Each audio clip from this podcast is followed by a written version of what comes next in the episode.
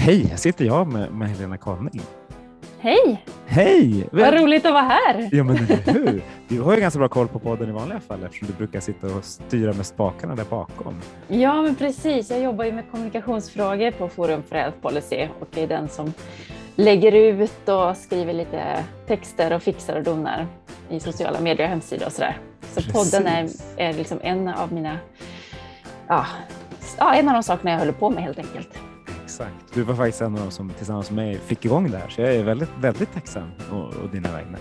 Mm. Eller å mina vägnar snarare. Vad, är Mm. du en nyfiken fråga? Vi vi har bjudit in dig speciellt idag för att prata om Forum för Health Policys patientpris. Ja, men det är ju dags nu att nominera till patientpriset. Eh, Det är ju så i början på året att eh, det här patientpriset ska det nomineras till. Eh, Alla patienter och närstående där ute som har fått god vård på olika sätt, som är nöjda, har fått till en delaktighet, där vården är uppföljd och man kanske använt sig av digitala verktyg eller så, kan ju skriva ner sin berättelse och skicka in den till Forum för Health Policy, helt Mm. enkelt. Eh, Det är ett sätt att uppmärksamma eh, vård eller omsorg för den delen, där man tycker att ja, men det här har fungerat riktigt bra. Vi är ju bra på att prata om det som inte fungerar, kritisera och försöka förbättra och så. Men för att hålla hoppet uppe så behöver man också uppmärksamma det som faktiskt fungerar och är bra för patienter och närstående. Sant. Jag vet ju att det är en stenhård jury bakom det där. Och vad, vad skulle du säga, vilka är framgångsfaktorerna om man, om man vill, vill vinna ett sånt här pris? Ja, det är, dels är det ju så att det är både den som nominerar, alltså patient närstående, och den verksamhet som man nominerar, den vårdgivaren helt enkelt, som vinner priset tillsammans. Så det är lite spännande. Och eh, jag skulle säga att framgångsfaktorerna, det handlar ju om att man kan visa på att det här är, det har skett någonting i det här mötet mellan patient och vårdgivare som är väldigt, väldigt bra. Och att det, man kan visa på att ja, men jag har fått vara delaktig på det sätt som jag vill. Eh, jag har fått ett eh, förstås medicinskt eller omsorgsresultat som är det som jag är nöjd med och där det fungerar bra. Eh, jag har också kanske då ökat tillgängligheten genom att få använda något digitalt verktyg eller så. Att man kan visa på de här delarna där att man är nöjd och delaktig helt enkelt i sin vård och omsorg. Eh, Så det är liksom, tycker jag, framgångsfaktorerna. Att Det man är finns- tydlig. Mm. Det finns ju många sådana exempel i Sverige, så jag hoppas att det ramlar in bra Ja. förslag till, dig, till oss. Ja, vi vill verkligen ha eh, många förbättringsarbeten pågår ju där ute. Vi vill ha många som nominerar så att vi har mycket gott att välja på och kan visa upp. Och skickar man in sin berättelse så vill vi kanske använda den även om man inte vinner. Så det finns också möjlighet att få komma ut med sin berättelse oavsett. Ah. Men perfekt, men då tycker jag att ni som lyssnar nu, nu ska ni spetsa öronen och lyssna på, på samtal med, med Peter Karstedt som ju faktiskt tar upp patientens perspektiv på väldigt många sätt och vis. Och så tänker ni till när, vilken historia vill jag eh, lämna in till Forum för Health Policys stora patientpris? Ja, och gå in på hemsidan healthpolicy.se och nominera. Grymt. Tack så mycket. Tack, tack! Välkommen till Hälso och sjukvårdspodden, en podcast av tankesmedjan Forum för Health Policy. I den här podden möts frågor om hur vi kan få bättre hälsa med frågor om vilken politik som krävs. Det kommer bli samtal om personcentrering, ledarskap, digitalisering, organisation, politik och mycket mer.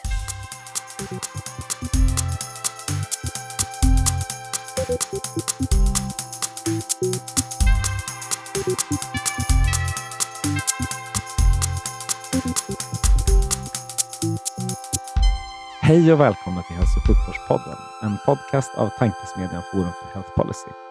Forum för Health Policy är en oberoende tankesmedja som syftar till att driva på innovation och utveckling i hälso och sjukvården och omsorgen. Jag heter Magnus Lejelöw och arbetar i vardags för Läkemedelsindustriföreningen, men även styrelseledamot i Forum för Health Policy. Vid min digitala sida sitter idag inte Livia Holm, men jag har förmånen att ha en kunnig gäst med många perspektiv på svensk hälso och sjukvård. Varmt välkommen Peter Karstedt. Tack så mycket. Och för er som har lyssnat på förut så vet ni att vi bara kastar oss rätt in i en riktigt klurig fråga. Så Peter, hur tror du att svensk hälso och sjukvård ser ut 2040? Oj, ja, det är en jättespännande fråga såklart. Och jag vet inte riktigt om mitt svar blir vad jag tror att det kommer vara eller vad jag önskar att det kommer vara. Men det är väl någonstans där mittemellan. Och kör, Eh, det, precis, det, det, båda svaren är bra. Vi vill ju mest fundera, fundera framåt och då är väl önskningar väldigt bra. Ja, men vad bra. Nej, men eh, när jag tänkte på den frågan så tänkte jag just det här med, med vårddatan, den är helt central eh, för vårt hälso och sjukvårdssystem. Och, och då hoppas jag att vi då 2040 har ett system som faktiskt fungerar. Och då, när jag menar fungerar så är det både för patienterna, det är för sjukvården för att kunna uppföljning, det är för forskningen och även industrin. Liksom. Att man har ett system där man faktiskt får tillgång till datan så att man kan använda den på ett annat sätt än vad vi har idag. Vi har ett jätteproblem med interoperabiliteten. Det finns ju små silos i olika regioner. Det finns kanske något center här och där. Men det behöver liksom ett helt nytt system med, med, ja, med, med- en ingång där vi kan göra de här coola grejerna med big data och AI och att kunna liksom processa datorn och ta nästa steg. Liksom. Så det är väl en av de grejerna som jag 2040 vet, hoppas få på, på, på plats då. Och- Hoppas eller önskar du? Ja, men jag, jag, jag hoppas verkligen det Ja. eh, faktiskt. Och, och se, sett mer från ett patientperspektiv så har vi de här eh, framtida vårdmiljöerna och de här nya journalsystemen som ju också då borde vara på plats eh, 2040 där man då har ett fungerande system där man också inte bara tar hand om vårddatan utan man också faktiskt tar sig till hälsodatan, alltså den datan som vi patienter och vi befolkningen kan eh, generera själva, alltså egeninsamlad data. Och då behövs ett system för att strukturerat också kvalitetssäkra den datan. För att kunna, liksom, ja, kunna ha jämförbara eh, punkter och, och sådär. Och det, och det är någonting som har en jättepotential eh, att kunna hjälpa sjukvården i den här omställningen som vi står för då för god och nära vård. Där, där liksom patientkontraktet eller kontraktet med medborgaren håller på att ändras. Och det tror jag vi har kommit en bra bit på vägen, om inte hela vägen då, så att säga till 2040. Att liksom vi har en, en utbyggd eh, Eh, vårdsystem där, där patienten har en mer aktiv roll i sin egna hälsa och sin egna vård. Och för att det ska funka så behövs det här systemet på plats, då, både med, med vårddata och hälsodata eh, på, på plats. För, det- för det är liksom en förutsättning för att ha tillgängligheten, för att man ska kunna bli engagerad och involverad och göra mer för att förbättra sin egen hälsa. Det är någonting som jag tror jättemycket på eh, att vi behöver bli bättre på i Sverige. Absolut. Jag både tror och hoppas att du har rätt i, i, de, i den profetian. Sen är det roligt att vi säger att de här vårdinformationsmiljöerna som skulle vara implementerade 2022, att vi hoppas att de implementeras 2040. Det, det säger en del. Ja, men det säger en del. Jag, jag var med lite grann på ett hörn här i Stockholms upphandling och så där och, det- och det kändes, den, den havererade just den processen och, och det kanske var bra, höll jag på att säga, för, för vi- den var inte riktigt redo. Och, och, och utifrån ett patientperspektiv så förstår ju inte jag varför man ska göra det på regional basis, utan det behövs ju mer nationell eh, liksom samordning. Vi är ändå bara 10 miljoner i Sverige. Det är, ett- det är ett litet, litet, litet, litet pluttland liksom. Så att, eh, jag kanske hoppas att vi har fått den integrerade helhetslösningen till 2040 så att säga. För jag tror vi behöver gå mycket mer mot nationell styrning och nationell uppföljning och, och samverkan som vi alltid pratar om. Och då behövs det både i journalsystemen, i datahanteringen, men det behövs också liksom, ja, men i, hela vården så vi inte har de här siloserna och de här regionerna med små påvar som, som ska bestämma. Nej, precis. För min del skulle vi kunna ha 200 system så länge de pratade med varandra och pratade samma språk. För just nu, just nu pratar inte ens de få system vi har samma språk och det är ju ett aber. Nej, men det har du helt rätt i. Alltså själva tekniska lösningen, om det är ett system eller om det är 200 system, det bryr jag mig inte heller om. Men det ska liksom upplevas som ett system. Det, det är det som är det viktiga. Användarvänligheten, både då för ja, men som de här patienten, sjukvården och forskarna och industrin. Det ska vara seamless. Liksom. Det ska Mm. inte vara någon skillnad på det. egentligen. Så, så, är det. Jag håller fullständigt med. Nu låter det lite där i bakgrunden. Det händer något på, i Saltsjöbaden idag. Ja, nu fick jag lite besök här märkte jag i bakgrunden. Jag ber om ursäkt för det. Men, eh, Ingen fara. Det är bara härligt att höra lite av verkligheten här när vi pratar.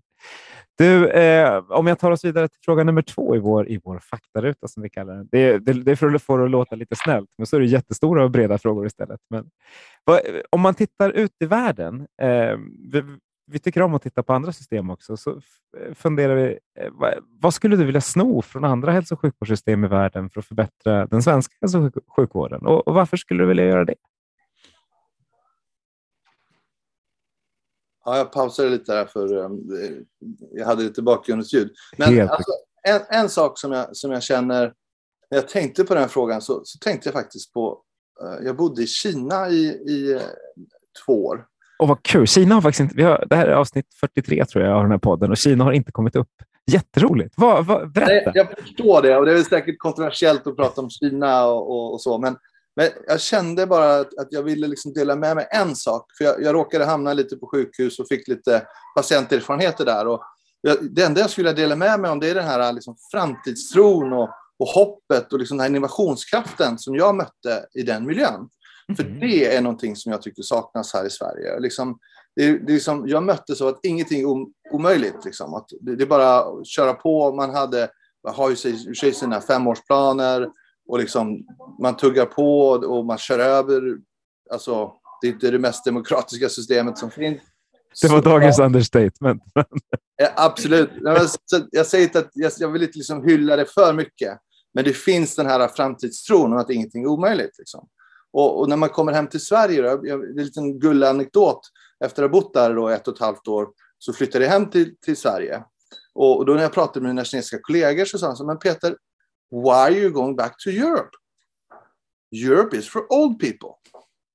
Och, och, och det var, nej, nej, nej, herregud, det är vi som är framtiden, tänkte jag. Kommer hem till Sverige och så möts jag då, liksom, vad är det för samhällsklimat vi har? Jo, men vi ska nedmontera vården, det var bättre förr, pensionssystemet är under, under, under problem, hälso och sjukvården, liksom, ja, vi har minskat antal bäddar, vi har underbemanning, vi, vi har liksom ett antal problem och, och, och det, det har säkert alla andra system också, men jag mötte bara mer av attityden eller inställningen snarare till hur vi ser på vårt system. Att det var bättre förr, möter jag kanske lite oftare här hemma i Sverige.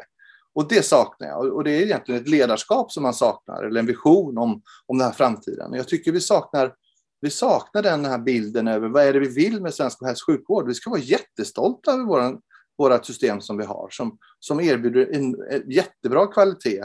Eh, vi har bra forskning, vi har liksom förutsättningarna. Vi har en fantastisk patientrörelse som är demokratiserad och liksom förankrad och, och sådär. Men, men liksom vi utnyttjar det inte riktigt, utan vi blir snarare missnöjda över liksom att vi inte gör, ja, att vi inte får till det. Och så klagar vi lite på det istället. Och det, det är mer av en inställning. Och där skulle jag ju vilja ha en helt annan plan ifrån, egentligen från alla partierna, när man går samman och säger, för det är inte så jättestora skillnader egentligen, tror jag. Eh, utan det är mer så här lite rävspel och politiska spel och man ska ta positioner mot varandra. Men eh, när man pratar med de olika partierna så tycker jag det finns jättemycket frågor som, som vi egentligen är överens om. Att vi behöver bli bättre inom primärvården. Vi behöver bli bättre med, med åldervården. Vi behöver koordinera bättre mellan region och kommuner. Vi kanske behöver mer nationell styrning. Ja, det kanske skiljer sig lite mellan partierna. Men, men det, det, behövs ändå liksom ett nytag, ett omtag tror jag, i, i hur vi ser på hela hälso och sjukvårdsfrågan i Sverige. För det finns otroligt mycket som vi står inför som är skitspännande rent ut sagt. Eh, och liksom prata om det positiva istället. För jag tycker det är, liksom, det är en attitydförändring som behövs. Och det är det jag skulle vilja ta med mig liksom in, i, in i Sverige. För, för jag hör ingenting av det nästan. Det var intressant, för du sa att det var en innovationskraft och en innovationshöjd, men så sa du också framtidshopp. Och det är, också, det är ett ord som, kommer, som är, har en helt annan liksom, tyngd i, om man tar ett hopp om framtiden. Det är jättespännande. Ty, tyckte du att de var bra på att både implementera innovationer eller bara komma på innovationer? Var de liksom bra på skala också? Hur var din känsla där? Ja, alltså det går ju fort så att säga. när, när man väl implementerar så gör man det med hela handen och så har man sina toppstyrning och det, det kan vi säkert ha en lång diskussion om också, om det är bra och dåligt inte. Men å andra sidan, det som är bra är att när man väl har hittat de saker som ska göras, då implementeras det väldigt, väldigt fort och väldigt, väldigt snabbt. Mm. Uh, och det är det jag tycker saknas. Vi har ju jättefina exempel på, på små projekt som har startats här och startats där, men då ska det liksom förankras inom regionen och sen så, så blir det lite avundsjuka mot den andra regionen att men, vi ska göra det på vårt sätt. Vi kan inte göra exakt så som Stockholm har gjort eller så som Göteborg har gjort, utan vi ska göra, för vi är Malmö och vi måste göra vår egna variant. Liksom. Och, och, det där ser man ju hela tiden tycker jag och det, det, det gör en ledsen, för liksom, vi skulle kunna, än en gång, 10 miljoner människor, det är ingenting. Det är, det är inte ens en, en stad, höll jag på att säga, om man tar Kina då som ett exempel. Nej, verkligen inte. Så, och liksom, och det, liksom, det, blir för komplicerat, liksom, tycker jag. Och det behöver vi ändra på. Ja, men absolut. Och så som, som, du säger, det finns ju saker vi inte skulle vilja från Kina. Och så finns det, men sättet att implementera saker och sättet att skala upp saker, det, skulle, det är också lite avundsjuk på. Eh, och så lägger vi till framtidshopp till önskelistan. Det är ju klockrent. Eh, spännande. Jag höll på att säga, nu höll jag på att djupdyka väldigt länge men jag tänkte jag ska avsluta vår lilla faktaruta med de sista två frågorna också. Den, den eh, näst sista hand, handlar om valet, för vi är faktiskt i ett valår nu och det har man inte riktigt. Det kommer jag på varje gång. Oj, det är ju 2022 redan. Eh, om du fick spökskriva valmanifesten inför valet 2022, vilka frågor skulle du lägga in för att styra mot den hälso och sjukvård du skulle vilja se i Sverige? Spökskriva kan ha en negativ klang, men här handlar det mest om att få in dina budskap. Ja, men absolut. Ja, men skulle jag ha någonting med valmanifestet 2022 att göra, då skulle jag prata mycket om pandemin såklart. Vilka lärdomar är det vi faktiskt har? Och då, då kommer man ju snabbt in på att vi måste öka antalet vårdplatser. Den behöver bemannas och utbildas för att kunna, kunna tas hand om. Vi pratar om beredskap och resiliens, det vill säga att vi behöver ha ett annat typ av lagerhållning av vissa Eh, produkter och läkemedel och skyddsutrustning och så vidare. De är ganska tacksamma att prata om efter, efter man har varit genom mitt den här pandemin som har drabbat så många. Men jag skulle också börja prata mer om så nationell styrning, att vi behöver öka den. Och, och, och ja, vi, vi, har klarat oss och regionerna har gjort ett bra jobb, men vi behöver ändå koordinera när vi ser att hela landet drabbas så här snabbt.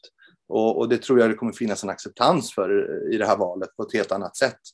Eh, att vi behöver liksom bygga ut sjukvården. Vi har liksom, sjukvården är en sån grej som man tar för givet när man inte behöver den. Medan nu när vi har behövt den hela landet och vi har sett hur, hur IVAN har drabbats och hur vi har liksom verkligen behövt spänna musklerna, då tror jag vi ska liksom passa på egentligen att, att se till att vi utökar kostymen. Och jag, jag hörde faktiskt precis innan vi gick in i det här att nu kommer 11 miljarder eh, ifrån regeringen för att utöka kostymen inom sjukvården. Och det är precis det som, som jag tror kommer att dominera det här samtalet och de olika partierna kommer att slåss om att visa framfötterna hur viktigt det är att liksom bredda då primärvården och uh, satsa på att vi ska ha fler kompetenta sjuksköterskor och läkare, att man ska kunna ha en tydlig karriärsväg, uh, liksom karriärstege så att man kan liksom gå vidare i sin utbildning. Eh, att legitimeringen av vissa yrken eh, som, jag, som, som redan är på tapeten kommer fortsätta så pratas tror jag i det här valmanifestet. Tror... Du, du, du, är exakt 20 minuter före mig. Det dök upp mejlen för en minut sedan hos mig. Eh, just de där 11 miljarderna. Så du ligger precis lite före. Det är härligt att höra. Ja, men det låter bra. För, förlåt, det, det, det gäller att vara insatt som patient. Man vill Eller, med. Du ska få fortsätta. Ska ja. Nej, men alltså sen så skulle jag också passa på att prata om, om digitalisering och vårddatan igen då, eftersom den är så central för det här systemet som, som vi har. Och jag tror också att vi inom pandemin, om man använder det som en vi har ju liksom fått en, en, en enorm ökning av användandet av, av, av 1177 och allt öppet och de här olika tjänsterna. Så att jag tror det finns en acceptans för det. Och för mig så är digitalisering, det handlar om tillgängligheten. Och den har ju varit mycket, mycket, det har ju gått mycket, mycket snabbare här nu under de här sista två åren att liksom man får en acceptans att börja använda de här systemen. Både då inom patienterna och befolkningen, men kanske ännu mer inom sjukvården, där jag tror har varit en, liksom, en liksom, sektorn som varit kanske svårast att ändra sitt beteende på hur man ska göra. För det, det handlar ju om att, att liksom, ja, förändra hur man allokerar resurserna på ett helt annat sätt. Och det är lätt att lägga till digitalisering, men vi måste också ändra och ta bort på andra delar för att få ihop eh, liksom en, en balans. Och, och, det tror jag kommer finnas en ökad acceptans för det här framåt. Så det är väl liksom de områdena jag skulle börja prata om i, i, i valmanifest här för 2022. Den valdebatten skulle jag väl lyssna på, men för att diskutera bara de frågorna, det är ju favoritämnen. ja, men det är så. Det är väl de man ska lyfta på. För, eh, vi kommer tillbaka här med framtidshoppet, alltså lyfta, lyfta de roliga och spännande frågorna. Absolut, och det är så man vill att det ska vara. Eh, ja, den sista frågan i vår faktaruta, den, den blir annorlunda idag då, eftersom du faktiskt redan nämnt att du kommer från patientsidan. Men vi brukar fråga vilken din finaste patientanekdot? Och då får du naturligtvis berätta det som liksom passar som du vill berätta. Ja, jag vet inte riktigt. Vad...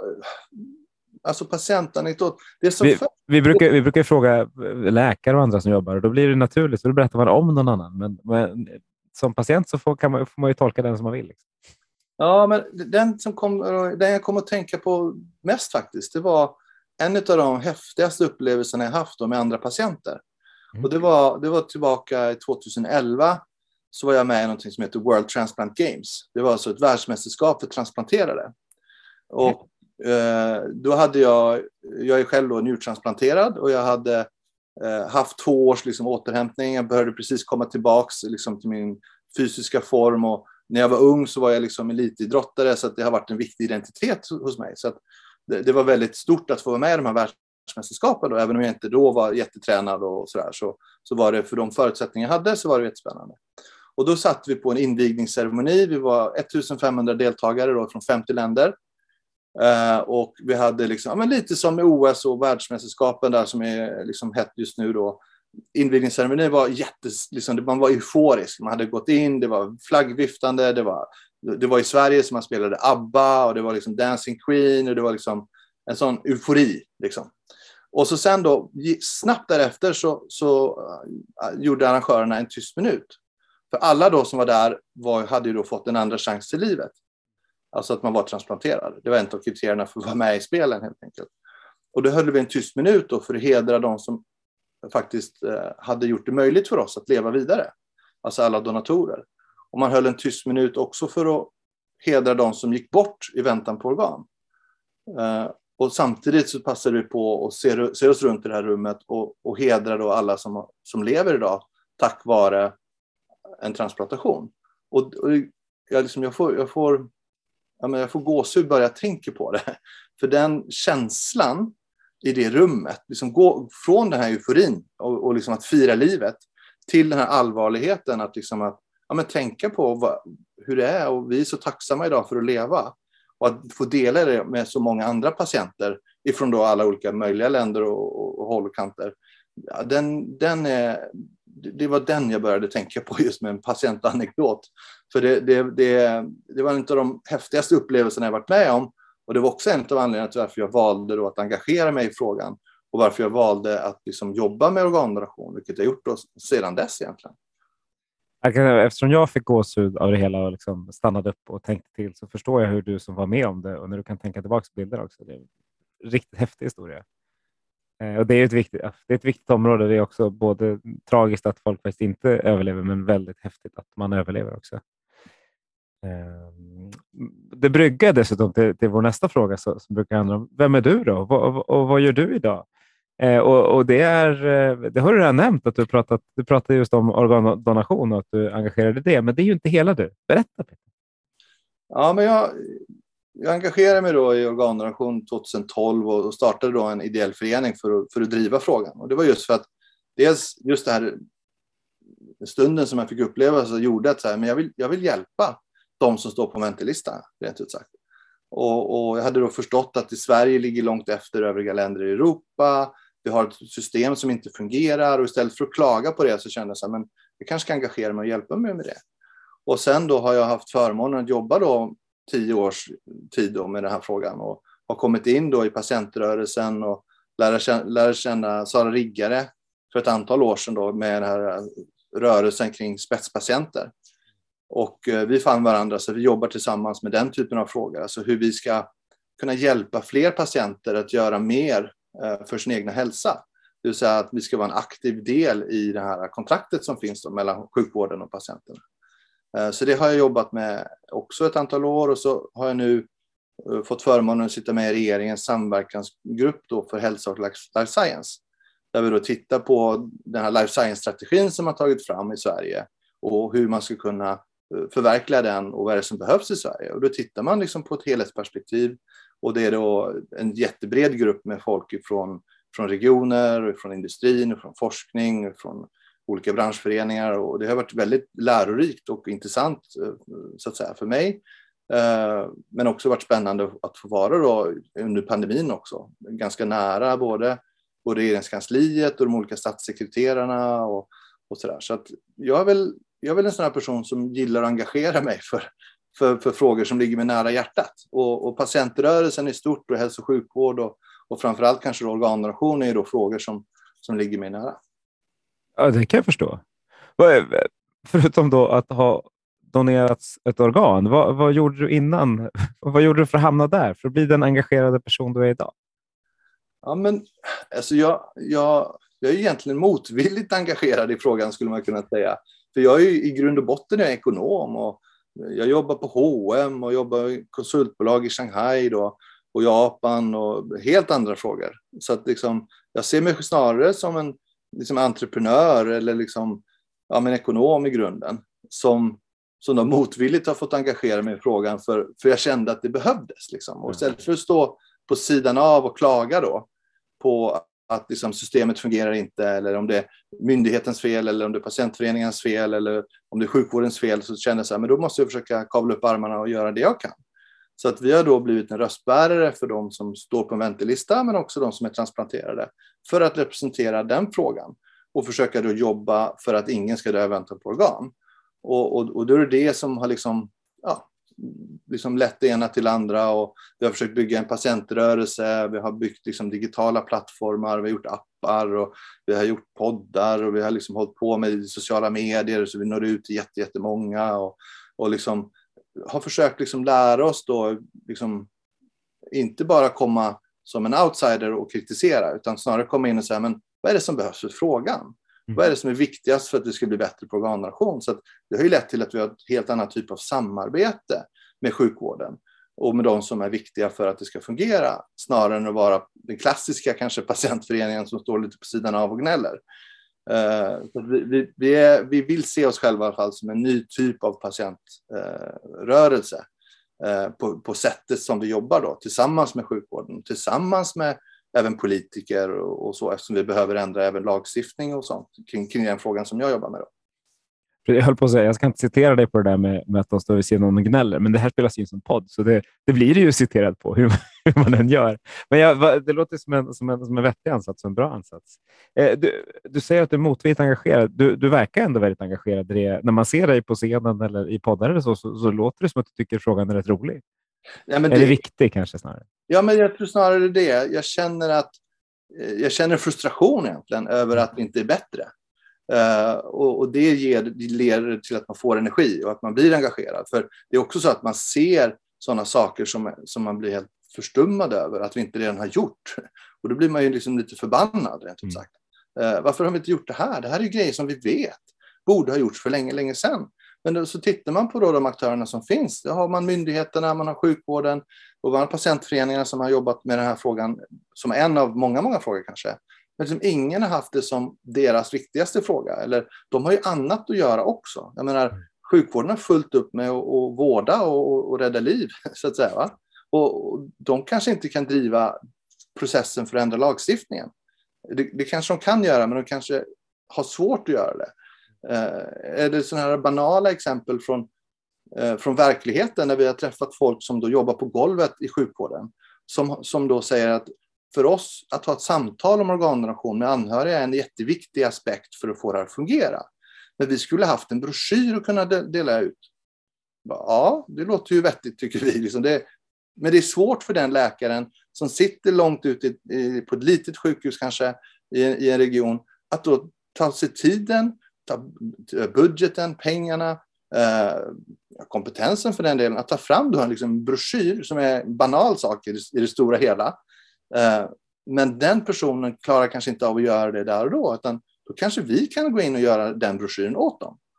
Och jag har aldrig varit i ett sådant samtal, så jag ska inte skriva texten, utan det ska ju sjukvården göra. Så då gör man det som ett samarbete istället, där personalen tar fram innehållet, vi projektledare och får, får det att hända. Um, och där vi kan liksom hjälpa till att det blir gjort, vilket annars inte hade blivit gjort. Så det är massa sådana så banala exempel kan man tycka, men som är viktiga för jobbet ute på golvet, ute i verkligheten, där man då möts i en laddad situation, vilket organdonationer är omgiven av. Det är laddade situationer där det handlar om att vara jättelyhörd till, eh, till viljan och man ska respektera viljan och då måste man ha ett samtal med de anhöriga kring, kring att de ska tolka den viljan så att säga, till donation.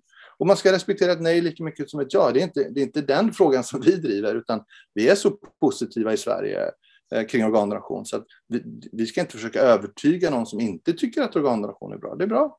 Då säger vi, gör den viljan känd. Det respekterar vi. Vi vill bara göra att systemet ska se till att vi respekterar viljan hos de som är positiva. För det görs inte idag.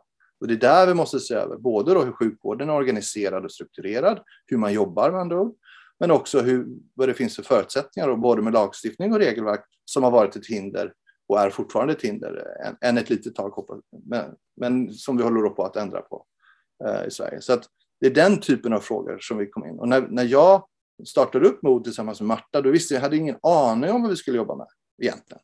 Vi visste att vi ville hjälpa till med frågan. Vi visste att vi låg långt efter de andra länderna.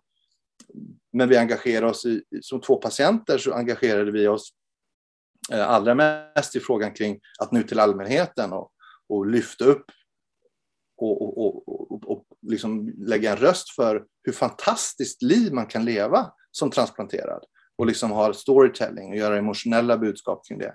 Vilket ledde till att vi satte oss in mycket mer i frågan och började jobba mer med de här systematiska sakerna som hur man ändrar sjukvården. Det är ingen lätt fråga direkt eh, och det tar tid och sådär.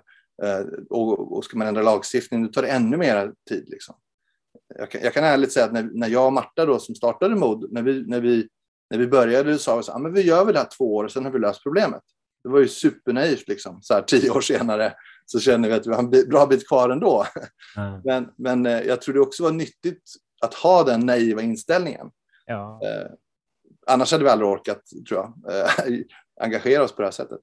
Nej, precis. Särskilt som det är de två, jobbar med kommunikation och kulturförändring. Det är liksom de två svåraste sakerna man kan göra tydligen. Det låter ju så enkelt, men det verkar ju väldigt svårt.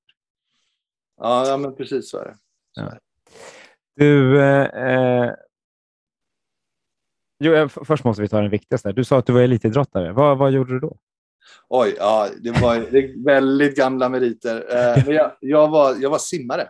Simmare? Ja. Så det var simning eh, tio, dagar, tio gånger i veckan. Inte tio dagar i veckan, utan tio gånger i veckan. Och, så jag var, jag var med i något ungdoms-SM och jag var med i USA, så var jag med på så nationals. Jag bodde i USA ett antal år, så jag var med i deras eh, tävlingar då på YMCA och så. Så jag hade väl var det tredje bästa tiden i USA för min åldersgrupp. Oh. Men wow. det, det, är, det, är, oj, det är väldigt, väldigt länge sedan. Visst är det det. Känner du dig fortfarande som en simmare då egentligen, när du tänker på dig själv?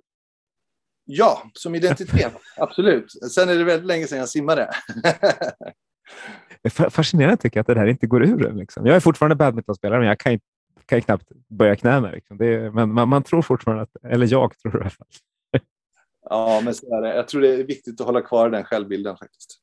Vi, vi, vi kör på det. du, eh, tänkte kolla på det här med prevention en kortis. Eh, för, för, det är liksom en viktig del i hela hälso och sjukvårdskedjan och tänka på även vad det gäller liksom den, den, sidan där du hamnar. hamnat. Man kommer ju till en, något, något organproblem så kan det, ju, det kan ju gå att, att förebygga vissa saker av det. Inte allt med all säkerhet, men en del. Hur, hur ser ni på, eller du på prevention och vad man skulle, hur man skulle kunna göra det ännu bättre i Sverige? Alltså prevention är en jättepotential att vi ska bli bättre på. Det är klart att vi vill undvika att hamna i den situationen där vi, där vi behöver en transplantation i det här fallet. Och, så här. Men, och, och, och i en viktig då, roll i att öka preventionen, det tror jag är att man ska öka kunskapen och engagemanget ifrån patienterna. Mm. För, det, för det, prevention det kommer hamna det är klart att vi behöver eh, kunskap och, och, hjälp i det hela, men det kommer ändå landa, tror jag, hända hos patienten i att göra merparten av preventiva arbetet. Så jag tror att för att komma dit, att vi har mer prevention, så behöver vi utbilda, vi behöver ett kunskapslyft egentligen, hos våra patientrörelser i hur vi ska göra detta. Och det är absolut inga lätta saker, men, men jag tror att där behövs liksom en annan approach eh, kring hur och vilken roll egentligen en patientrörelse kan spela. Jag tror det finns jättemycket eh, att utveckla där. Men, men det är en jättesvår fråga. Varför jag lyfte den var också för att jag tänkte, det lät, jag trodde precis som det blev, att svaret skulle vara ungefär samma sak som du sa innan. Hur, hur ska vi göra att organdonation blir bättre? För det, det, det, är rätt mycket lika det här med kommunikation och få nå fram till en förändring som, eh, som vi alla förstår, men som vi inte lyckas med. Mm. Ja, nej, men det, det är sant. Det, nej, det, det är ett jättespännande område och, och det är väl någonting som vi borde jobba mer med.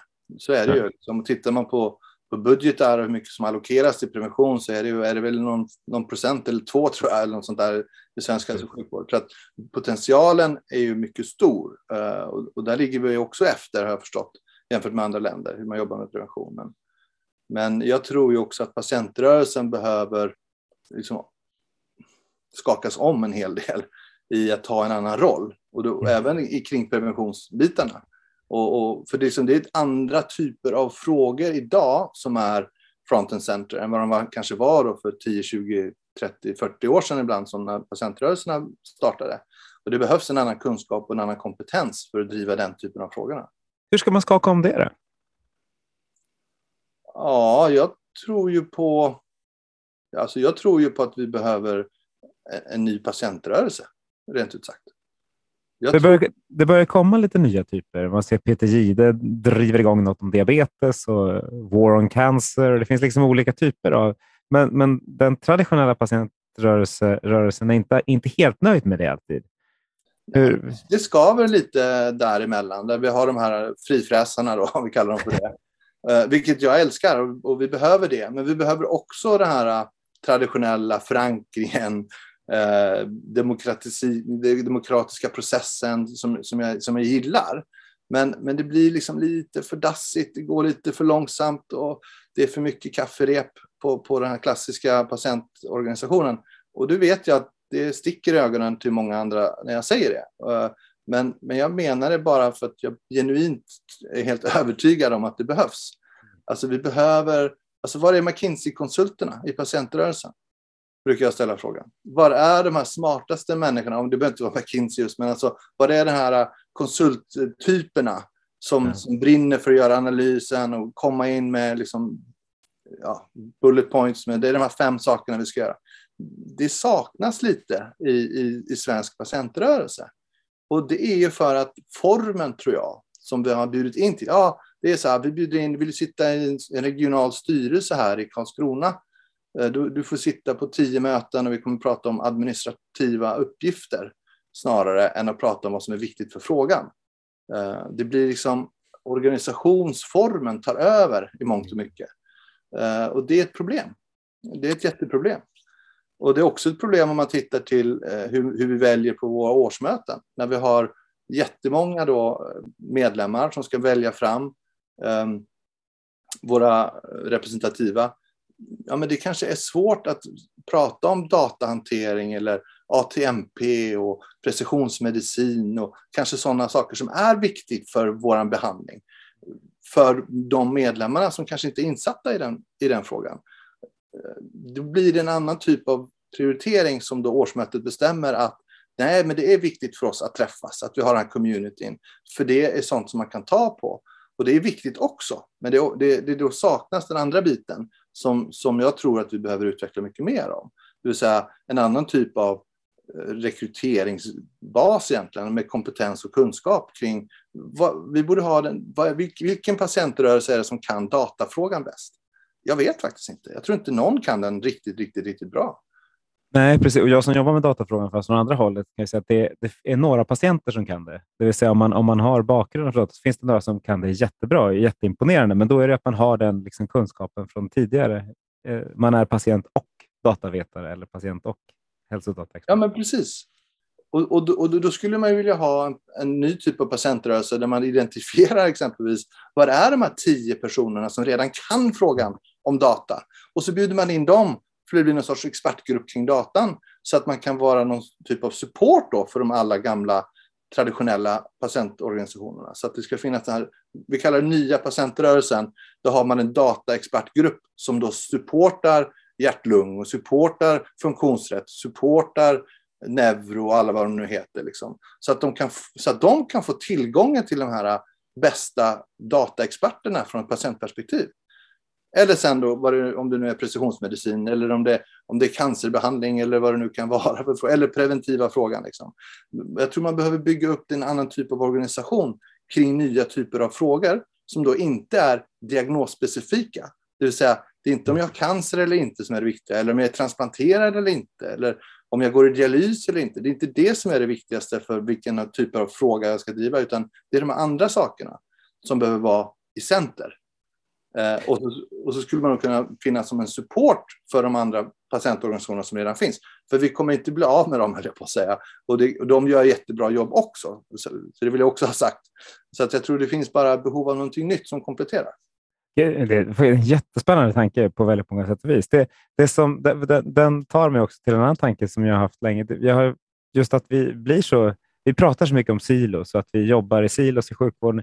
Och sen när vi skapar patientorganisationer så är, är de jättesilofierade utifrån en, en viss sjukdom där, om man ska vara helt ärlig, många patienter har många sjukdomar och borde passa in i olika fack. Varför skapar vi inte... Vi, skapar, vi har ju funktionsrätt naturligtvis, men vi, det finns ju massa undergrupper hela vägen. Varför, varför gör vi så där? Varför skapar vi inte patienter, patienter inom hälsodata eller patienter inom precisionsmedicin? Det lät ju betydligt mer stimulerande. Ja, men jag tror vi skulle kunna attrahera jättemycket folk som idag skyr patientrörelsen mm. på grund av hur vi organiserar det, höll jag på att säga. Eh, alltså de här konsulterna, om vi, om vi får ha dem som ett exempel. Då. Vi vill inte ja. ha massa fler konsulter bara, men vi kan ta dem som ett exempel. Liksom. Och, och, och, det är lite den resan jag själv gjorde. För när jag startade MOD, då var det så här att ja, men den frågan var ju organiserad. Det fanns Njurförbundet, det fanns Leverförbundet, Hjärt och lungsjukas förbund, det fanns diabetes, det fanns cancer, det fanns massa olika sådana här silos då. Men det var ingen som jobbade med organdonation. Eller hur vi skulle öka, eller alla sa att de jobbade med det, men det betyder att de inte jobbade med det, för de hade så mycket annat att jobba med. Och, och, det, och då gjorde det så här, men det är ingen skillnad från om jag har fått ett nytt hjärta eller ny lever eller ny lunga eller vad det nu må vara. Så då slog vi ihop dem så och då blev det mer organdonation och så har vi jobbat med att liksom öka antalet donatorer och så vidare. Va? Eh, så där gjorde vi en liten eh, sån, inom vår ganska lilla bubbla fortfarande, så gjorde vi liksom, slog sönder massa silos. Liksom. Och, och det är det, det vi har lärt oss jättemycket av det, att, liksom att det finns så mycket att göra och samarbeta.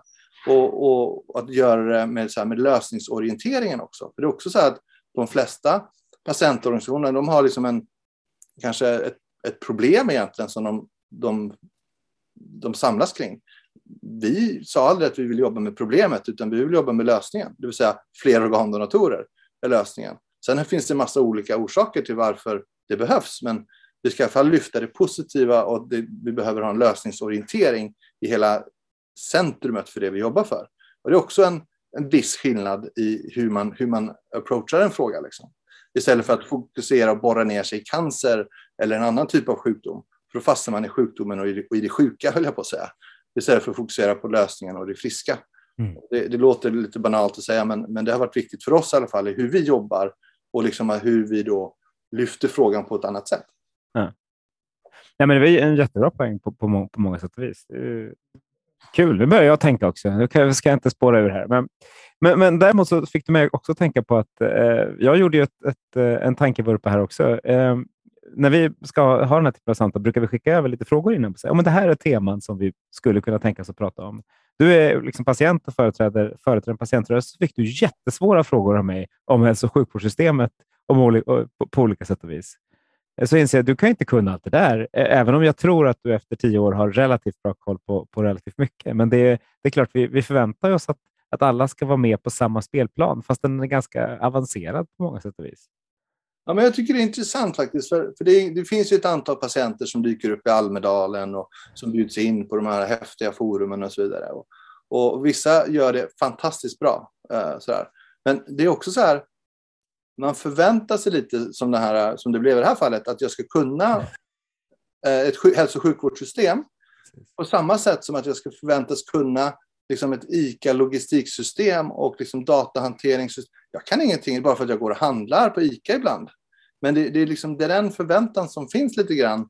Eh, och, och, och, det är så här, ja, ibland kan man vara med på saker som man inte egentligen känner att man bottnar i. Men man lyfts ändå fram som patient att ja, men vi vill ha ett patientperspektiv på det. Och det är ju liksom förlåtande i sig, för det är liksom, ja, jag kan dra en liten story om hur det är att vara transplanterad och så kan jag lägga till en twist. Och därför är det viktigt med data. Mm. eller, eller vad det är.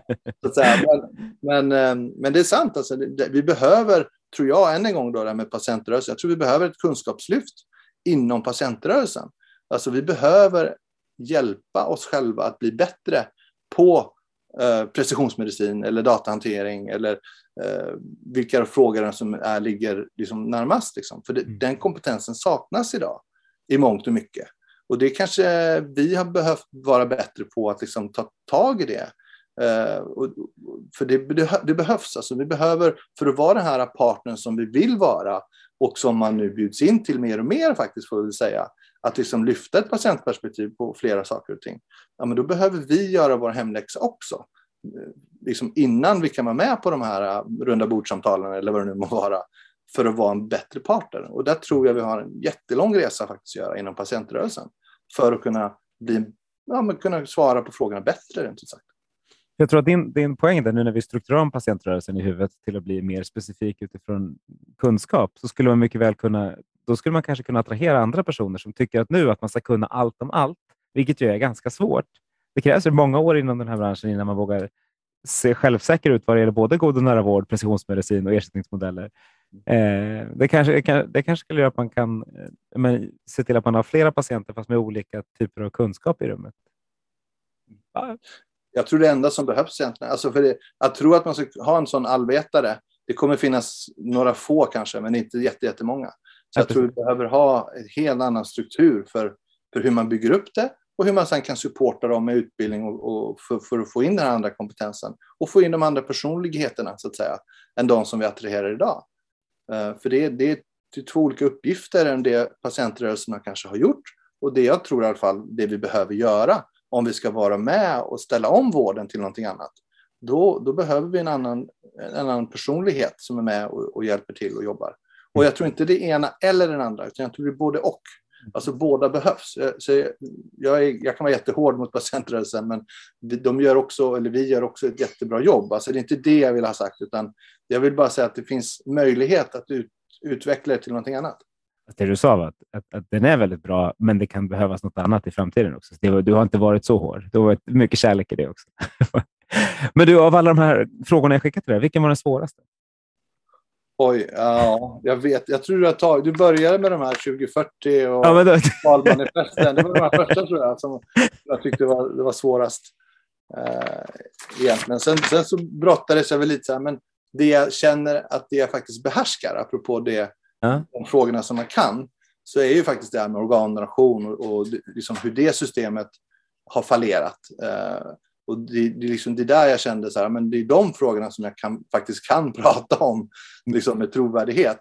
Uh, och det här med datasystem och, och här, det, är inte, det, det, är inte det jag kan egentligen, eller tror mig kunna ens. Precis. Nej, och det, och det, vi brukar inte använda alla frågor, men vi brukar ha som bas när folk frågar vad är det ungefär ni kommer att fråga efter. Men så insåg jag att de är ju jättesvåra när jag tittar på dem. Men, men du, det här organdonationssystemet, då, vad är det du tycker har fallerat där? Och det är den ena frågan. Och, och, och, och, nummer två, vilket system i världen har lyckats på just det här området och varför? Ja, men vi börjar med den andra biten, då, alltså vilket system är det som har lyckats? Så finns det en, en modell som, som alla tittar på och det är, det är Spanien. Eh, där har man alltså nästan tre gånger fler donatorer per miljon invånare jämfört med Sverige. Och man har en, ett, ett system där man har inom sjukvården byggt upp eh, liksom, på nationell nivå, på regional nivå, på lokal nivå ett system med, med eh, support, personal som är utbildade, där man har förutsättningarna för att kunna göra ett strukturerat donationsarbete. Det har vi inte i Sverige. Eh, så i Sverige så har vi ett system där vi förvisso har en av de högsta viljorna i världen till organdonation. Så befolkningen tycker att organdonation är något positivt och något som, som man står för. Men vi lyckas inte liksom följa den viljan eller respektera den viljan skulle vi vilja säga. Och det beror på då dels hur sjukvården är organiserad eh, och vilka förutsättningar man har inom intensivvården, som då är de som jobbar med, med donationsfrämjande arbetet. Eh, man har, tittar man från Socialstyrelsen gör man rapporter så tittar man att i, i ungefär hälften av våra intensivvårdsavdelningar så har man förutsättningar för att kunna jobba med donationsarbetet på ett strukturerat sätt. Och med det menar vi att vi har en donationsansvarig läkare och sjuksköterska de har en, upp, en arbetsbeskrivning som är nedskriven och de har fyra timmar i veckan för att kunna göra, genomföra sitt jobb. Vilket de själva då bedömer är det som krävs för att kunna göra jobbet någorlunda sånär. Och då är det vi, bara hälften av våra intensivvårdsavdelningar som uppfyller de kriterierna för att kunna klara av att jobba med frågan på ett strukturerat sätt. Så vi, har, vi ligger långt, långt, långt efter med liksom förutsättningarna inom sjukvården, och hur vi är organiserade för att respektera viljan. Sen har vi en lagstiftning som är från 95, det vill säga den har inte uppdaterats Eh, på ganska lång tid. Och det har lett till en ganska stor otydlighet då för sjukvårdspersonalen i sitt arbete som de dels då saknar tid och resurser för, för att göra, men också så saknar de en tydlighet kring vad man faktiskt får göra i livets slutskede för att respektera viljan. Och det är så konstigt att i Sverige så har vi en, en situation att du har ungefär 90 000 personer som avlider i genomsnitt på ett år. Och av de 90 000 personerna så är det bara, i fjol så blev det 100. 91 personer som blev organdonatorer. Det är alltså ett väldigt, väldigt få personer som blir organdonatorer. Och det beror ju på att man behöver avlida egentligen på, på, på rätt sätt, skulle man kunna säga. Så man måste vara, det vill säga av de här 90 000 som avlider så måste man dö på en intensivvårdsavdelning. Man måste dessutom vara uppkopplad på respirator. För är man inte det, då kan man inte bli organdonator. vare sig man vill eller inte. Så att det är liksom ett litet lotteri kan man säga. Eh, om man då dör på rätt sätt, eh, på rätt, i rätt region, i rätt sjukhus, med rätt personal, med rätt kompetens och utbildning. För att man ska kunna då sen komma till frågan, men vill du bli organdonator eller inte? Så att vi har, ett, vi har ett system där viljan finns hos befolkningen, men vi klarar inte av att följa den viljan. Dels på grund av hur man är organiserad i sjukvården och dels för att lagstiftningen har varit då otydlig med vad man får göra i livets slutskede. Och det har ju då vi jobbat med och de inom sjukvården har jobbat med då nu i vad är det, nio års tid att få ändra lagstiftningen. Och, i, och idag faktiskt i morse klockan nio så skickades en lagrådsremiss in eh, som då ligger i linje med det vi har jobbat för att få till den här förändringen. Och I den förändringen så ligger det att man ska kunna få göra någonting som kallas organbevarande behandling. Det vill säga att det ska inte vara slumpen som avgör om du råkar vara uppkopplad på en respirator på en intensivvårdsavdelning, vilket är då en förutsättning för organdonation, utan det ska faktiskt vara viljan till donation som ska vara avgörande för om, om det ska kunna bli organdonator eller inte. Så att eh, man ska alltså kunna göra då vissa insatser på en person för att respektera viljan till organdonation, vilket man inte har kunnat göra tidigare. Och, och det är en jättestor förändring, för det innebär att det blir mer viljan som står i centrum, autonomin hos individen som ska stå i centrum, inte om man råkat varit uppkopplad eller inte på en respirator innan brytpunkten. Och brytpunkten är ju då den punkt som man har under intensivvårdens liksom, och livets slutskede där man passerar att man inte kan rädda den personens liv. Och har man då inte tidigare varit uppkopplad på respirator så har man inte kunnat bli organdonator. Och det håller man på att se över och det hoppas vi kommer att gå igenom här nu. Eh, jag tror det kommer en proposition i mars och så ska det väl bli lagstiftning till sommaren är väl tanken. Och det skulle då innebära att vi kommer få ett system som redan är etablerat i andra länder, som Spanien och andra, där man då kan respektera den viljan som faktiskt finns och få göra de medicinska insatserna för att respektera viljan. Eh, och den är jätte, jätteviktig då för att vi ska kunna eh, bli bättre och öka antalet donatorer, där vi ligger då långt efter våra grannländer här i Europa. Eh, och sen så finns det ett antal andra områden där vi behöver se över hur man är organiserad inom sjukvården för att, för att respektera fler patientgrupper som, är, som tidigare inte har kunnat bli donatorer. Inte på grund av viljan eller inte, utan eller inte på grund av medicinska skäl eller etiska skäl eller inte ens juridiska skäl, utan mer organisatoriska skäl.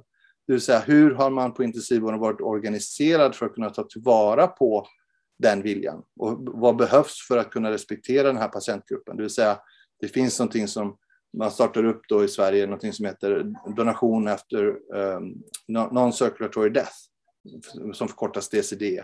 Det innebär att, att eh, de här patienterna som tidigare har kunnat bli organdonatorer i Sverige, de har egentligen behövt en, en stor eh, skallskada som har lett till att man har blivit eh, dödförklarad.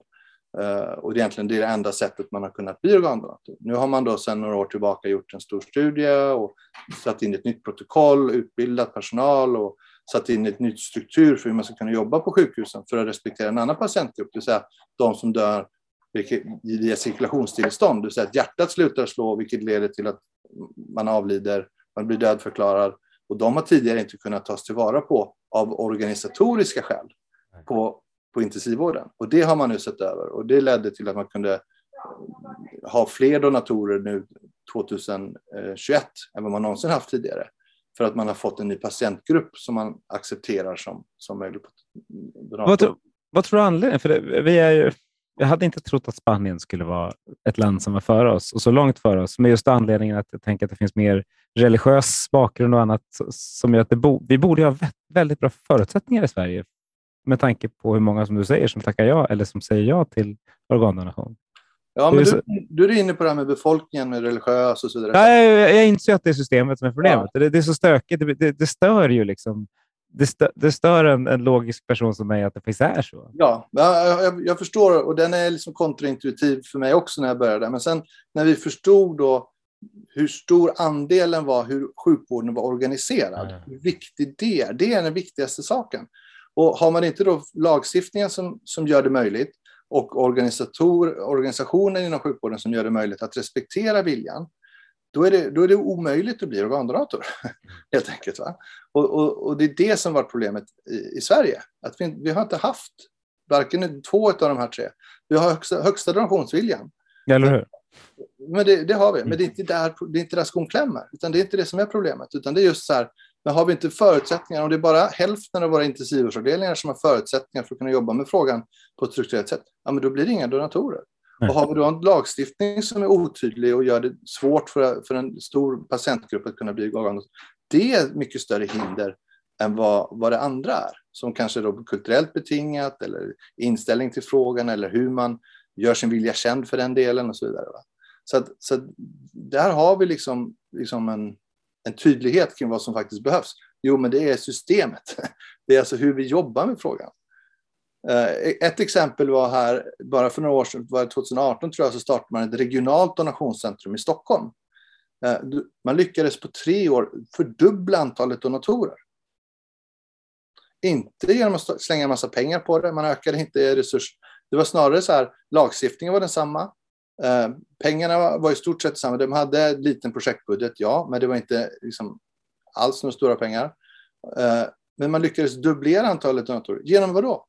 Utbilda, eh, strukturera, följa upp, gå upp på ledningsnivå, lyfta frågan om organdonation, att det här är en viktig fråga som vi ska följa upp på hälso och sjukvårdsdirektörsnivå och så vidare genom ganska enkla rudimentala saker, alltså ledarskapsfrågor eller strukturfrågor, så kunde man dubblera antalet donatorer inom en treårsperiod.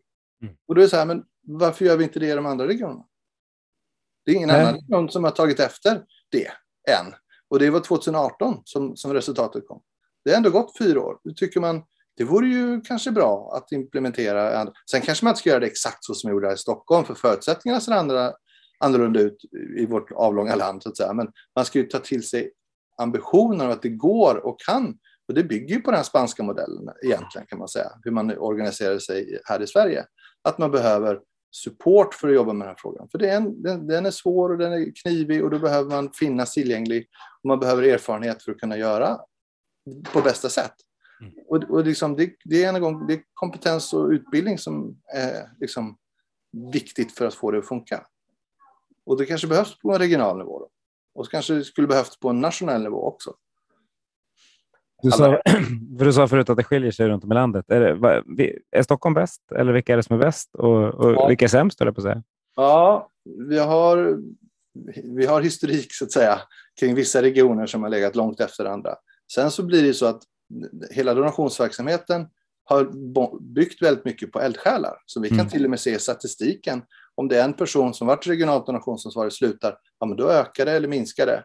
Mm. beroende på hur, hur duktig den personen har varit. Så vi har, eh, när man tittar på de regionala skillnaderna så har vi också en faktor på två, alltså dubbelt så många i ena regionen, och då pratar vi om antal donatorer per miljon invånare, versus andra regioner som är dubbelt så bra eller dubbelt så dåliga. Uh, så att säga. Och, och, och det, det, är både personer och eldsjälar som driver det, men det är också såklart vilka förutsättningar de har faktiskt då, återigen, för att kunna göra det jobbet. Och det är ju inte acceptabelt från ett patientperspektiv på, på något sätt, liksom, uh, att vi ska ha sådana stora regionala skillnader. Uh, Nej, och, det, och de här faktorerna är de två som vanligt, eldsjälar och organisation, så blir ja, man ju lite frustrerad. Ja, det är enormt, enormt frustrerande.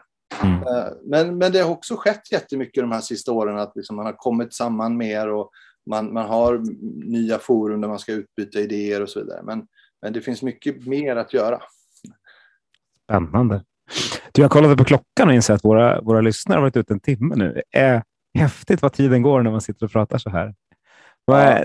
Nej, jag, jag, tänk... jag, kan snacka om organdonation hur mycket som helst. Ja, men det var, alltså, jag kan fråga hur mycket om organdonation som helst. Det var jättespännande. Eh, jag tänkte fråga dig, när, när, du kom in i det här digitala rummet, eh, var det något du hade trodde jag skulle fråga som jag, som jag inte har frågat? Eller som du skulle vilja liksom dela med dig av? Nej, men jag tycker vi har kommit in på ganska mycket spännande eh, frågor, både kring patientrörelsen, vi har snackat organdonation och vi har snackat de här svåra frågorna som framtiden och, och digitalisering och sådär. Det vi kanske inte har pratat om är väl kanske corona och hur, hur hela det har påverkat Eh, men det, det, kan man ju ha ett eget program om. Skulle jag har, har du några highlights du vill ta med? Då? Hur det har påverkat? Nej, men jag tycker... för, för, du sitter i sitsen nu att du, du har fått flytta hemifrån en sväng för att de är sjuka hemma, så det påverkar ju jättemycket fortsatt. Liksom. Ja, men som riskgrupp har det varit väldigt speciella år här sista tiden. Eh, jag tror det är, vi har en dödlighet på 20-25 procent som transplanterade. Eh, så vi är ganska högt upp i den här risk, riskskalan. Så det är klart att det har påverkat eh, oss som individer och som grupp och så vidare. Men sen så kan man ju se på systemnivå så, så var det intressant att se hur hela processen gick till när, vi, när pandemin började och man skulle identifiera riskgrupper. Då, då glömdes ju vi bort som, som patientgrupp eh, i början av Socialstyrelsen och andra. Och det har varit liksom, vi, har, vi har behövt fightas helt enkelt på ett helt annat sätt kring prioritering av vaccin. Och ska man få en tredje dos? Ska man få en fjärde dos nu som vi ska få? Eh, för vi får ju då heller inte så mycket antikroppar. Eller 75 procent av transplanterade får antikroppar och 25 procent får det inte. Eh, på grund av att jag har sån immunsupprimering och så vidare. Så det har varit liksom ett tufft år och vi har varit, jag tror aldrig man har känt sig så utsatt eh, som under de här pandemiåren, liksom, som, som patient och, och, och som, som riskgrupp då, specifikt. Men vad, vad som har varit det positiva eller det intressanta tycker jag, det är att det är liksom också skett en, en, liksom en rörelse att särskilt när, i början av pandemin när det fanns så mycket osäkerhet och, och det fanns inga svar, för det, ingen hade svaren, då, då, kunde vi som patientrörelser ibland liksom nosa upp studier och forskningsartiklar från olika länder, kanske snabbare än vad myndigheter och, och sjukvården ibland gjorde. För vi kunde lägga all vår tid på det och liksom allt vårt fokus på det. Så vi hamnade i en sits, tyckte jag då, inom vårt område, att vi hade mer kunskap faktiskt om frågan än vad vården hade och mer kunskap än vad myndigheterna hade. Och så brukar det ju inte vara, så att säga, vad gäller just medicinska saker i alla fall. Och det tyckte jag var en spännande liksom, trend, om man ska säga. Att, för det blev ju att patientrörelsen hade en jätteviktig roll i att föra ut informationen och kommunikationen och kunskapen som var paketerat för våra specifika målgrupper. För mm. myndigheterna de höll sig liksom på Sverigenivå och sådär. Men, men vad betyder det för lilla jag då? Lilla mig som patient? Jag som är transplanterad eller jag som har cancer eller jag som har diabetes eller vad det nu var. Där gjorde patientrörelsen en enorm insats tror jag. Som, som jag tror inte, jag vet, det känns inte som att den uppmärksammas tillräckligt eh, egentligen från, från sjukvården. Utan där, där sitter professorerna gärna och, och tycker att ja, men vi kan studien men det, det når inte ut hela vägen. Och, och, där har patientrörelsen gjort en jätte, jätteviktig roll. Och det tror jag är någonting som vi, vi skulle kunna utveckla ännu mer framöver. Mm. Och ta upp de här nya frågorna som om det är prevention eller datahantering eller precisionsmedicin. Så tror jag att man skulle kunna jobba på ett annat sätt med patientrörelsen framåt. Det tror jag också. Det är tur att du är med i, i Life Science-rådet så du kan få kasta in den typen av puckar där för framtiden. tänker jag. Det är en av de frågorna vi har, vi har lyft faktiskt. Och vi har mm. lyft upp och gjort ett antal sådana rapporter, så patientens röst om pandemin. Och vi har, nu håller vi på med patientens röst om data. Och vi, har, vi håller på med ett antal olika rapporter då, där vi lyfter fram ett patientperspektiv kring, kring vissa centrala frågor. Och det har varit jättespännande att få göra. Och just under den här tiden också, att liksom lyfta fram patientperspektivet i life science. För det, för det behövs för att vi ska kunna ha en fungerande och, och life science-industri i världsklass även i framtiden. Absolut. Daniel Forslund sa en, en sån här dialog att ja, men under pandemin så har vi börjat samverka på riktigt. Eh, och Det är väl det som håller på att hända också, att vi har patientperspektiv på riktigt med i dialogen och inte bara på, på pappret. Ja, men det var klokt sagt. Jag håller, håller med om det. Mm. Det får vara sista ord, tänker jag. Du, tack så mycket, Peter. Jättetrevlig dialog på, på alla sätt och vis. Och tack alla ni som har lyssnat. Eh, ut och sprid vårt budskap nu om, om, om patientens röst och, och om Forum för rättspolicy naturligtvis. Ha det jättebra allihopa. Tack så mycket.